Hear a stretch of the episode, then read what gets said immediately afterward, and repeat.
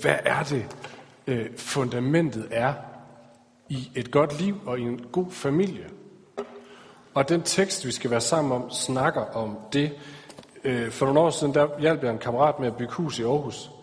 Jeg ville ønske, at jeg kunne sige, at jeg var sådan typen, som kan bygge hus. Det er jeg ikke.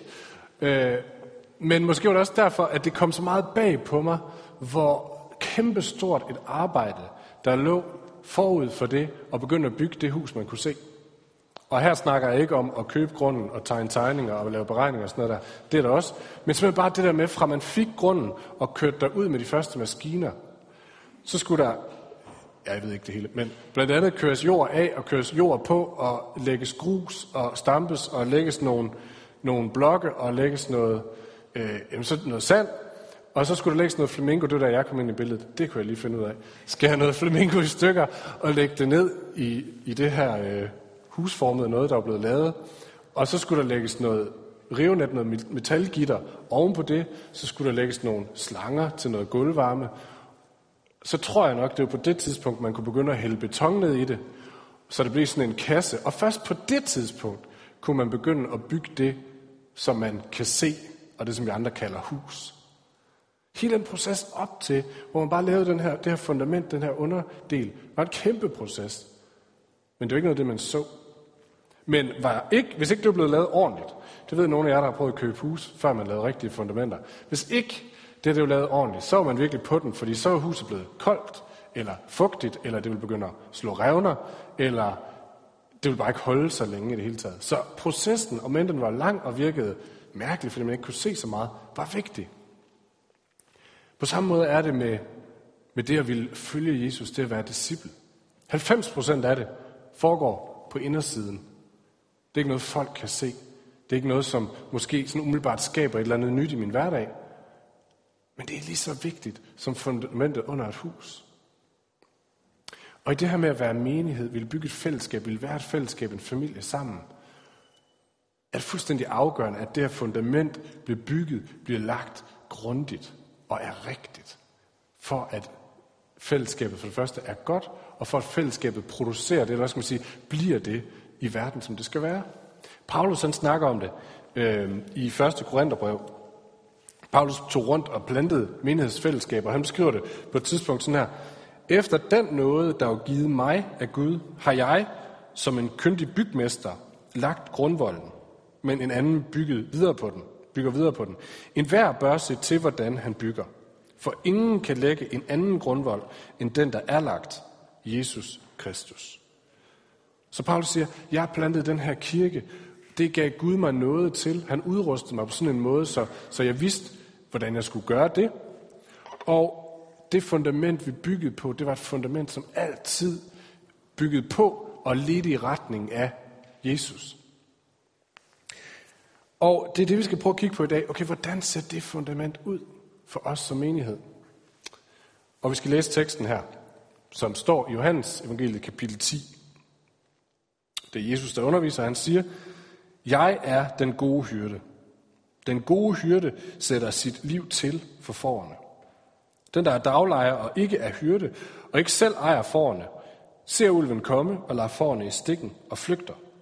Og ulven går på rov iblandt dem og jager dem fra hinanden, for han er daglejer og er ligeglad med forerne. Jeg er den gode hyrde. Jeg kender mine får, og mine får kender mig, Ligesom faderen kender mig, og jeg kender faderen. Og jeg sætter mit liv til for forerne. Jeg har også andre får, som ikke hører til denne folk. Også dem skal jeg lede, og de skal høre min røst. Og der skal blive én hjort, én hyrde. Så Jesus er i diskussion med de religiøse ledere her, øh, hvor han fortæller det her. Og de snakker om, okay, hvad er det for et fundament, der skal ligge under et hus? Hvis vi skal komme i den rigtige retning. Hvad er vejen til Gud, så at sige?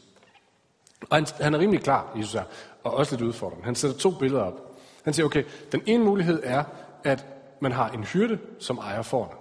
Den anden mulighed er, at man har en daglejer. Vi bruger ikke daglejer længere, vi kunne oversætte det med vikar. Man har en vikar, eller at man har en hyrde. Der er kun de to muligheder. Så i Jesu billede, der er der en ting, som der ikke er nogen variabel på, hedder det vel det er, at vi får. Han siger det til alle, I får. Og som får, der følger man efter nogen. Den er, der er ikke nogen diskussion, det gælder alle. Det, der er variabelt på, det er, hvad er det, man følger efter? Er det en hyrde, eller er det en vikar? Og hvis nu man skal sige det ind i vores terminologi her i kirken, så vil vi sige, vi er alle sammen disciple. Det gælder ikke kun os, der sidder herinde, det gælder altså alle mennesker, dem I møder på jeres arbejde, alle folk er disciple. De følger et eller andet, som giver dem retning, som former deres liv. Spørgsmålet er bare, hvad det er. Spørgsmålet er, hvad eller hvem følger vi? Og så siger vi, så, så det, altså, det er det, der er fælles. Vi får, vi følger noget, vi er disciple, vi bliver formet, følger og bliver formet af et eller andet. Det andet, det er, hvad er det, vi følger? Og der er Jesus super skarp. Og, lidt, og det er der, han er lidt udfordrende også. Han siger, den, det ene, man kan følge, opfører sig som en vikar. Tænk tilbage til da jeg gik i skole. Vikaren kommer lidt friskfyragtigt ind, øh, masser af energi, fordi han måske aldrig været i en skole før, han ved ikke, hvor hårdt det er. Kommer ind, har masser af gode idéer, sjove planer. Vi skal bare se film hele dagen, og så skal vi lege byen, sove og spille rundbold. Det bliver skide sjovt, og i øvrigt hedder jeg Torben. Og, øh, og, og øh, masser af energi, masser af visioner. Det her, det bliver sjovt. Hvis I har lyst til at følge med mig, så får vi en fantastisk tid. Jesus siger, det er den ene mulighed, det er det ene, man kan følge. Han specificerer ikke, hvad er det. Dem, han er i diskussion med, det er øh, de religiøse ledere. Så det, han er op imod, det er altså deres måde at tro på, hvor de siger, hvis bare vi overholder Guds bud her, hvis vi følger det her, jamen så får vi et godt liv. Og Jesus siger, nej, det er en vikar. Fordi det lover et eller andet, som det ikke kan holde. Han er ret klar, han siger, alt andet end mig, som forsøger at få jer til at få en anden retning på livet, eller sådan noget der, er en vikar. Vi har snakket om, jeg synes, vi har snakket om det her faktisk ret tit her i kirken. Så vi har snakket om, hvad er det for nogle andre ting, som ligesom kan øh, forsøge at sætte retning på vores liv, kan, kan love os et eller andet, kan, kan fortælle os, at her er der noget godt, som vi kan begynde at jage efter, som vi kan begynde at følge. En vikar, som kommer ind og, og lover en masse store ting. Det kan være vores penge, som siger, hvis bare du går efter at tjene nogle flere, lidt, lidt flere, bare lige lidt flere, så får du faktisk et bedre liv. Det kan være vores job. Hvis du får, så lige gør lige lidt herom, så får jeg en lidt bedre ansættelse, lidt mere indseelse. Det vil også give mig et bedre liv. Det kan være et hus. Det her hus, det ligger det forkerte sted, det er lidt for lille, bum, bum. Hvis jeg får et andet, så får jeg det bedre, så går det bedre. De her ting er ikke dårlige. Det kan faktisk være, det er ting, Jesus han gerne vil give os anyway. Men hvis det bliver ting, som vi følger, som at vi tænker, jeg bliver nødt til at prioritere mit liv i forhold til at få mere af det her, så jeg får et godt liv, så bliver det som en hyrde noget, så bliver det noget, som sætter retning, så bliver det en af de her vikarer, siger Jesus. Og Jesus han siger, en ting gælder for alle vikarerne. En ting gælder for alle vikarerne. De er illoyale. De holder ikke det, de lover.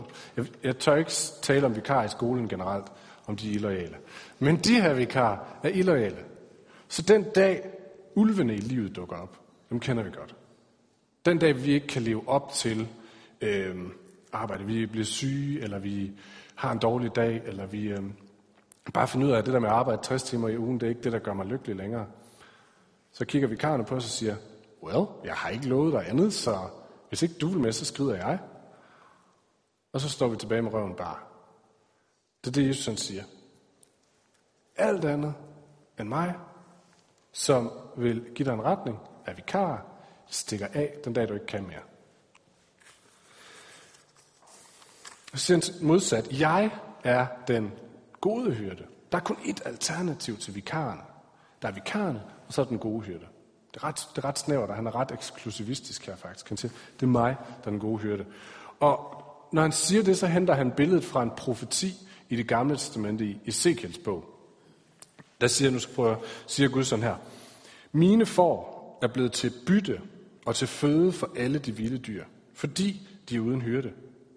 Jeg vil selv søge efter mine får og holde øje med dem. Som hyrden holder øje med sin jord, når hans får er spredt rundt om ham. Således vil jeg holde øje med mine får og udfri dem fra alle de steder, hvor de bliver spredt på de mørke skyers og mulmets dag. Så Jesus han siger, han, han låner altså ord fra det gamle testamente, noget Gud har sagt flere hundrede år tidligere. Gud har sagt, I er for. I har brug for at blive let. I længes efter at blive let. Efter at en, der sørger for jer, og en, der giver jer retning. Og Jesus han kommer og siger, sådan har det altid været. Sådan har Gud altid lovet. Jeg er den gode hyrde, Gud han snakkede om. Det har altid været sådan, planen var. Og forskellen til vikarerne er, det siger Jesus faktisk to gange i tekst, er, jeg stikker ikke af. Jeg stikker ikke af, når, øh, når ulvene kommer. Tværtimod, når ulvene kommer, og de dukker op, så lægger den gode hyrde sig mellem ulvene og os. Og tager kampen op, og tager, om det er nødvendigt, konsekvensen for, hvad de her ulve de vil gøre mod os. Og kun den hyrde, som ikke siger, så længe du er klar, så er jeg med. Kun den hyrde, som tværtimod siger, når du ikke kan mere, så lægger jeg mig imellem, og så tager jeg tæskene. Kun den hyrde er værd at bygge sit liv på, og værd at følge.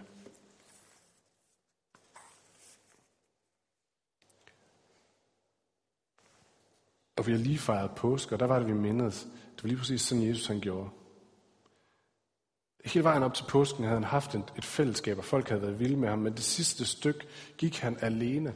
Ingen fulgte med ham. Og alligevel så gav han sit liv, lagde sig imellem ondskaben og mennesker, for at sætte mennesker fri. Han lagde sig imellem ulvene, helt ned på, skal man sige, rådniveau af ulvenes eksistens, det som ødelægger vores liv, og tog kampen op. Min fornemmelse er, at vi har snakket om det her faktisk i, i ret lang tid nu, ikke sådan lige minutmæssigt, men i et stykke tid. Jeg føler, at jeg har prædiket over det her siden jul, faktisk. Det er sådan en fornemmelse af, at siden jul har det handlet om det her. Dermed, på den ene side, Gud han siger, at vi må følge ham, og vi må have tillid til, at han vil sørge for os. Så vi har snakket om, at Jesus han er optaget af at lære sine disciple, at Gud er vores far. Og en far vil give sine børn brød, hvis de er sultne, og ikke sten. At han kender vores behov, han er optaget af vores behov. Vi behøver ikke bekymre os, vi behøver ikke kæmpe for os selv, for han vil sørge for os. Han siger det igen og igen. Vi snakker om, at Gud har oprejst os til et nyt liv. Han har givet os det, vi har brug for. Alt, hvad vi har brug for. Så vi kan have tillid til ham på den ene side. På den anden side, at vi må følge ham og tage kampen op mod det, som er vikaren i vores liv, kan man sige. Det som, det, som vi har som substitutter for ham. Penge, hvad ved jeg. Peter han prædikede her om, øh, det her med, en af de ting, som måske er en udfordring for mange os, det er det her med penge. Det kan hurtigt blive sådan en ting, vi tænker, åh, hvis bare vi havde lidt mere, så gik det bedre. Og Peter han udfordrer os til at sige, prøv, prøv at begynde at give dem væk. Det er sådan en god måde at sige, så satser jeg på noget andet, for nu har jeg altså ikke rigtig flere penge. Så det her med at, at, at begynde at klippe båndene til de ting, der holder os fast. Sådan helt kon- konkret begynde at klippe dem. Og øh, da jeg sad og læste den her tekst, så tænkte jeg, skal vi nu snakke om det igen? det er pinligt. Har han ikke andet at sige, eller hvad? Øh, måske skal vi snakke om noget andet næste gang. Det ved jeg ikke.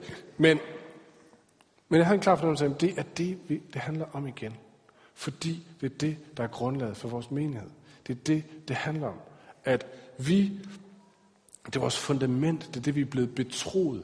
Det er det, vi har fået, fået givet, at hvis vi holder fast i det her, jo, jo, jo højere grad vi tør gøre det her til vores liv, og, og, og tro på de her løfter om, at Gud vil give os alt. Vi behøver ikke bekymre os for os selv, vi behøver ikke kæmpe for os selv. Vi kan bare følge ham og slippe det andet. Jo højere grad vi tør gribe det, jo mere bliver vi sat fri som mennesker. Jeg havde, jeg tror også, jeg har delt det før, men jeg havde i øh, januar en oplevelse til Evangeliske Alliances bedeuge, et sted, hvor alle kirkerne i, øh, på Fyn, Odense, bum, bum, mødes og beder sammen for verden. Og jeg stod i Sankt Hans Kirke oppe, oppe ved Aarhus og kiggede ud over de her 100 mennesker, som gik rundt og bad for verden. Og så havde jeg den fornemmelse af, tænk, tænk, hvis bare de her 100, vi 100, mig selv inklusiv, turde tro på, at Gud han har sagt, jeg vil sørge for dig. Du behøver ikke kæmpe eller bekymre dig for dig selv. Jeg vil sørge for dig. bare, sparer vi 100 troede på det, så kunne vi begynde at løfte blikket for vores egen navle. Så kunne vi begynde at kigge på mennesker omkring og se deres behov. Brug vores krudt på deres behov, ikke på vores egne. Wow. Så Men hvorfor det opleves på en eller anden måde, det opleves svært. Jeg, jeg undervist på kursen i Aarhus i fredags, som er sådan en skole for teologistuderende. Og vi snakker blandt andet om noget, der havde med noget af det her at gøre. Og så var der en, som sagde det meget skarpt. Det var som om pludselig, han havde læst teologi en del år. Øh, nogle af jer kender ham, men jeg vil ikke sige, hvem det er. Øh, det var som om pludselig gik der et lys op for ham. Og han sagde, det her, det er jo virkelig, virkelig simpelt. Men det er så svært. Det her med at, at følge Jesus og tro på ham, det er ikke spor indviklet. Det er ikke spor komplekst. Det er meget, meget simpelt. For det er så svært.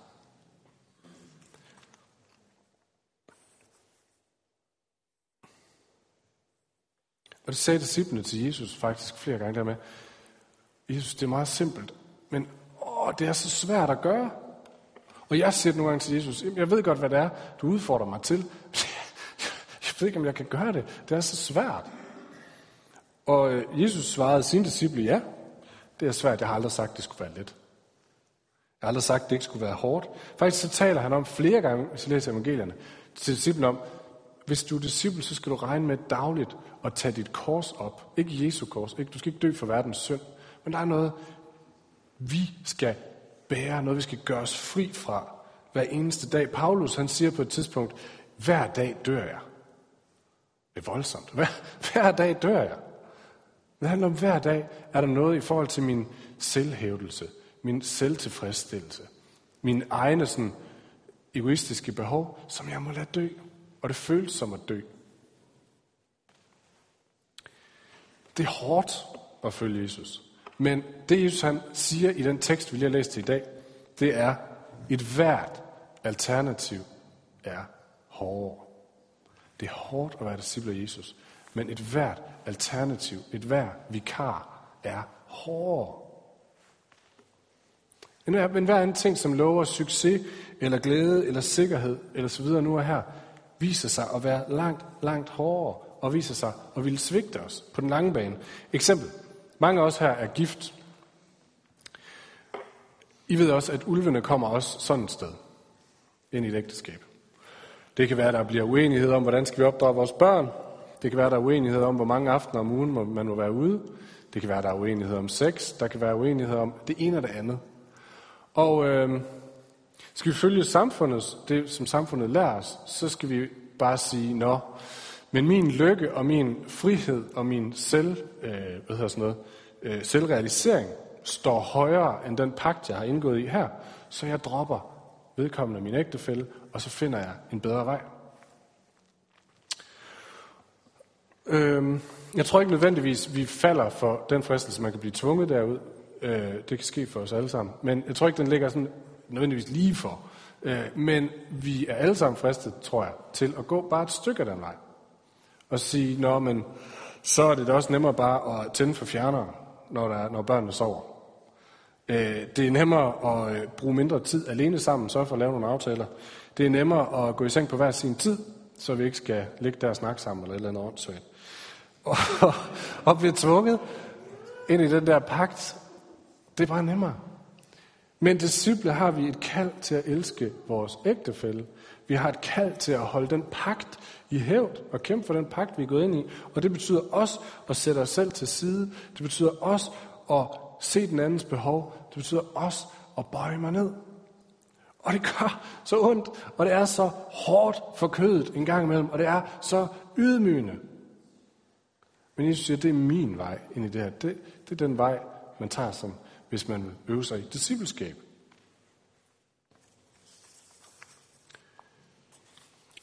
Det kan være hårdt, men alternativet er hårdere. I forhold til et ægteskab, tillade at, vokse, at vi vokser fra hinanden, gå fra partner til partner, finde lykke et nyt sted, kommer ikke nødvendigvis til at gøre os mere lykkelige på den lange bane. Alternativet er hårdere og vil ende med at svigte os. Det sidste, jeg vil sige er, frugten er bedre. Frugten ved at følge Jesus er fantastisk. Prøv at Jesus han siger lige, lige inden det, vi har læst lige nu, der siger Jesus sådan her til sine disciple. Jeg er kommet for, at de skal have liv og have i overflod. Jeg er kommet for, at de skal have liv, altså forerne, der følger ham, dem som følger ham. Jeg er kommet for, at de skal have liv og have i overflod. En anden måde, man kunne oversætte det på, det her med at have i overflod, det er at sige, jeg er kommet for, at de skal have et overflodsliv. Eller som en anden har oversat det, jeg er kommet for, at de skal have mere liv, end de havde drømt om at få. Jeg synes, det er fedt. Fed måde at sige det på. Når jeg forestiller mig sådan et overflodsliv, så forestiller jeg mig et liv, hvor jeg har det, jeg har brug for, og at mit liv, det får en betydning. At jeg ikke bare står på min gravsten, han havde det hyggeligt. Men at der står på min gravsten, at mit liv betød noget for nogle mennesker. Det flyttede noget for nogle mennesker. Jeg tænker på sådan, på sådan et liv, hvor jeg står den dag, hvor jeg skal dø, og kigger tilbage, og så tænker, jeg vil ikke have byttet for noget. Det var hårdt til tider, men jeg vil ikke have byttet for noget. Det tænker jeg, det er et overflodsliv. Og jeg tror, det er sådan en slags liv, Jesus han lover dem, der følger ham. Ikke et liv nødvendigvis med en masse øh, sådan ting, luksusting, som, som, som livet tilbyder os nu, men et liv, hvor man står på den sidste dag og siger, jeg vil ikke have byttet for noget. Det her, det gav så meget mening. Det gav så meget mening, også når det var hårdt, og også når vi kom igennem det. Hvis vi har det fundament, hvis vi som menighed har det fundament, at vi tør følge Jesus der, hvor han leder os. Og at vi tør tro på, at han vil give os det, vi har brug for, og at han leder os de rigtige steder hen. Så vil jeg også bruge den her menighed til at bringe frugt. Hvordan? Det ved jeg ikke. Det må være hans ansvar. Det er ham, der leder. Men at han kan gøre det, og at han vil gøre det, det er jeg slet ikke i tvivl om. Og så står vi måske om 55 år, eller hvor lang tid vi nu lever, og kigger på den her menighed, kigger på vores eget liv, så tænker vi, det har godt nok været hårdt, men det gav så meget mening.